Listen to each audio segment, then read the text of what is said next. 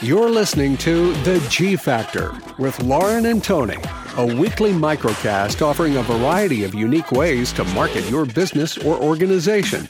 Now, without further ado, here are the hosts of G Factor Lauren Doherty and Tony Van. Okay, well, guys, we have uh, kind of an interesting or exciting uh, show today. Lauren is uh, traveling a little bit for business. Uh, she's over at the uh, ATL, and uh, this gives me an opportunity to kind of, I don't want to say hijack the show, but pretty much do anything I want. So I thought today we might talk about something a little bit more fun, a little marketing, obviously, but a little bit off the topic. Now, if you've listened to our last couple of episodes, you uh, heard a little bit about us talking about cereal and uh, particularly how cereal manufacturers uh, target uh, their demographic or their audience, particularly kids. Uh, so one of those, of course, is using uh, things like fun bears or interesting characters. And then if you're ever in the cereal aisle and you're walking around, notice the eyes of those characters, whether it's the Trix Bunny or uh, any of the Cocoa, uh, Captain Crunch, or whatever, their eyes are generally pointed down. And the reason they're pointed down is because they're looking at the uh, kiddos, you know. And so, anyway, as many of you may or may not know, I am a child of the 70s and uh, thought it might be fun to kind of go over some of my top picks for uh, fun cereals of that time. Hopefully, maybe it will uh, either uh, spark a little bit of fun nostalgia for you all that are listening, or maybe you guys could uh, pipe in uh, on uh, the Guild social media and chat about your fun cereals. I know that um, the 70s and 80s and 90s, you know, they obviously had different cereals. Of course, um, uh, Waffle Crunch or whatever, Cinnamon Toast Crunch, excuse me, is super hot. Seems to have been hot the last 20 years or so, but that wasn't really in the mix when I was a kiddo. So, and of course, just to bring back a little bit more nostalgia, at least for me, Saturday mornings were filled with um, sugary, sugary cereal of whatever choice I could make. That was, I think, the bribe for my mom to get me to the uh, grocery store. That and maybe the free cookie.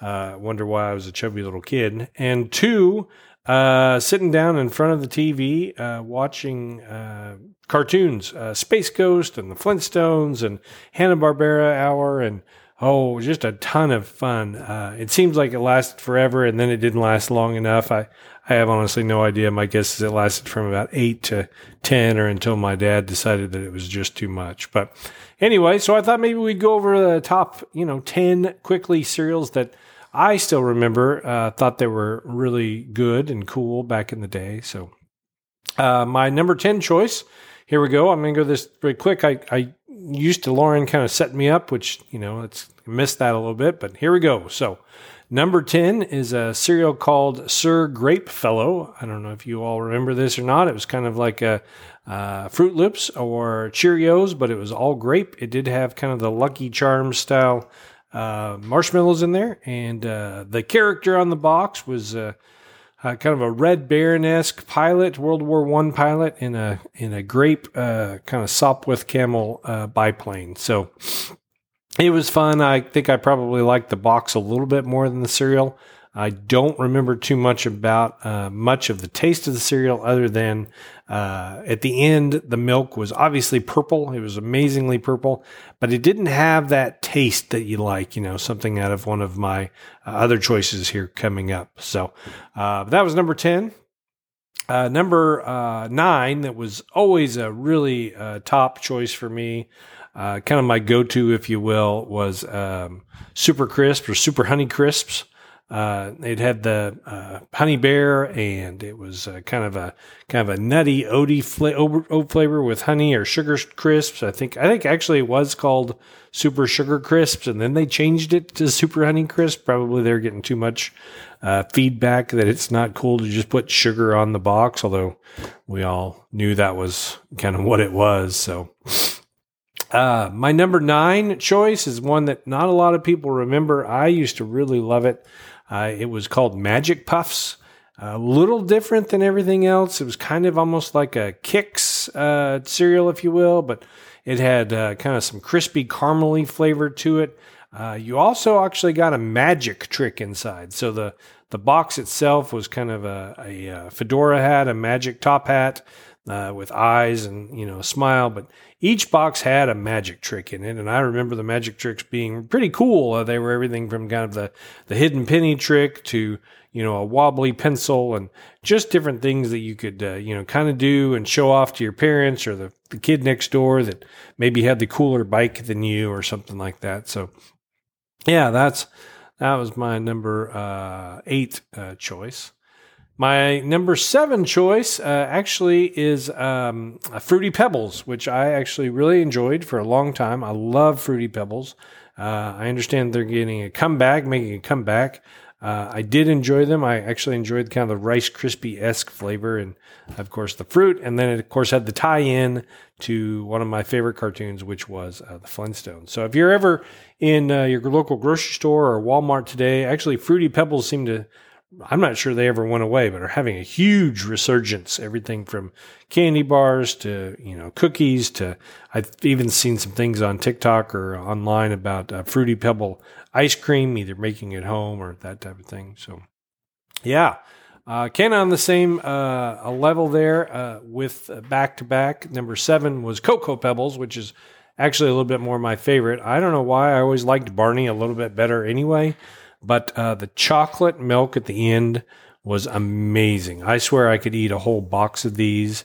Uh, once again, the tie with uh, Flintstones was super heavy, but Cocoa Pebbles, uh, super, super good to me. So, my number five, so we're halfway through here, cruising through.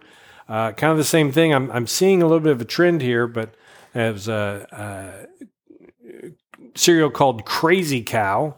Um, it's kind of the same thing. It was a little bit of a puffed, uh, puffed round cereal, kind of a Kix once again.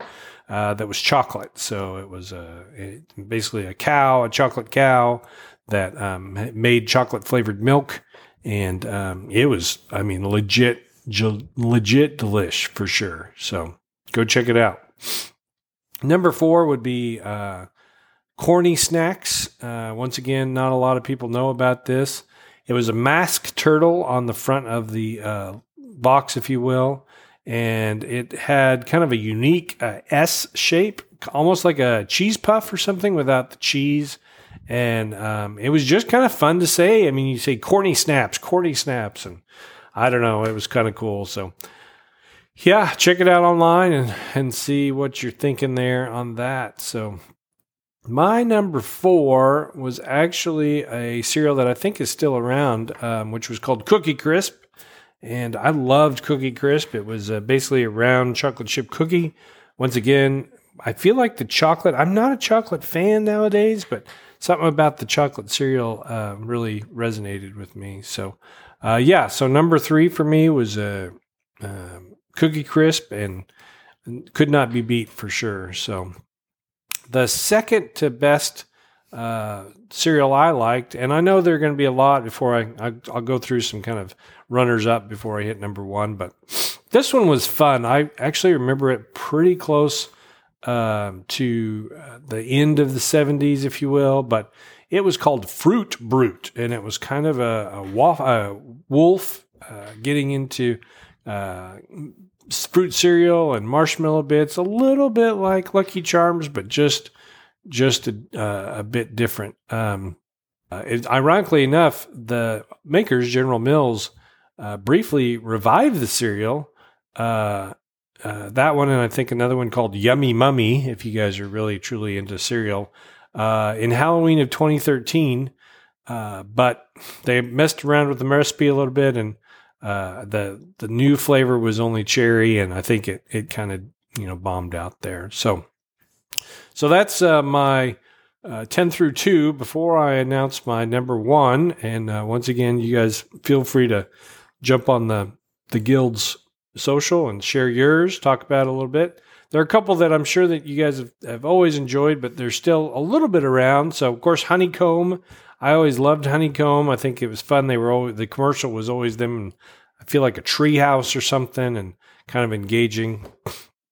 Lucky Charms, which is still around. I've actually alluded to it multiple times. I think that's probably because that taste for some reason uh, people love, and it just wasn't kind of captured in the cereals that that I'm running through today. Um, the other ones that are kind of fun are, of course, uh, Captain Crunch. All of those. I love Captain Crunch. I love the peanut butter flavor of Captain Crunch. It's delicious. And then I don't know how many of you all remember, but uh, the Pink Panther actually had uh, some uh, Pink Panther flakes, which uh, were kind of fun. I had them a couple of times, but then I. I kind of was like, mm, I'm over that, and uh, so, and then there was always the disappointments. I don't know if you guys, you know, go into to the uh, pantry, or I don't think we had pantries back then. We just go into the cupboard and uh, you would look and you'd think, okay, I'm going to get something like Alpha-Bits, right? You were going to rock it. And uh, you got in there and you basically found that you were you know stuck with either shredded wheat, uh, Wheat Chex, or some grape nuts. And I'll tell you what, as a kid, all of those were were a bad, bad decision. So, but we're rounding out with our number one cereal here, really my number one cereal, which was uh, a cereal called Waffle-Os. It was delicious, guys. I'm telling you, Waffle-Os was legit. I would eat that stuff like nobody's business. If you guys have ever been to Buc-ee's, the rest stop, the Bucky nuts or Bucky flavored stuff kind of has that same feel. It's a mapley flavor. Uh, these were little waffle squares. Um, it was it was kind of a cowboy theme. The neat thing about Waffle-Os is me as a kid, obviously I really loved the flavor, but then on the back of the box, you could actually uh, cut the box after you were done and uh, make little towns. So like each box had a different, like a sheriff's uh, uh, building, and then like I don't think it had a saloon, but something that looked like a saloon, and then a hotel. And I'm trying to think of all the other ones that they had, maybe a horse stable or something like that. But the cool thing was that basically each one of those boxes had a little piece of that town. And so, you know, kind of trying to tie this back in a little bit. Uh, no, these were delicious as a kid. I mean, I'm serious. I probably chewed through box one box every Saturday if my folks would let me. But uh, you know, this is back to marketing those kids. If you uh, you know Google Waffle-Os and look at the box art itself, there is a horse playing a, guitar and a cowboy like figure uh, ready to chew up on some spoon of waffles.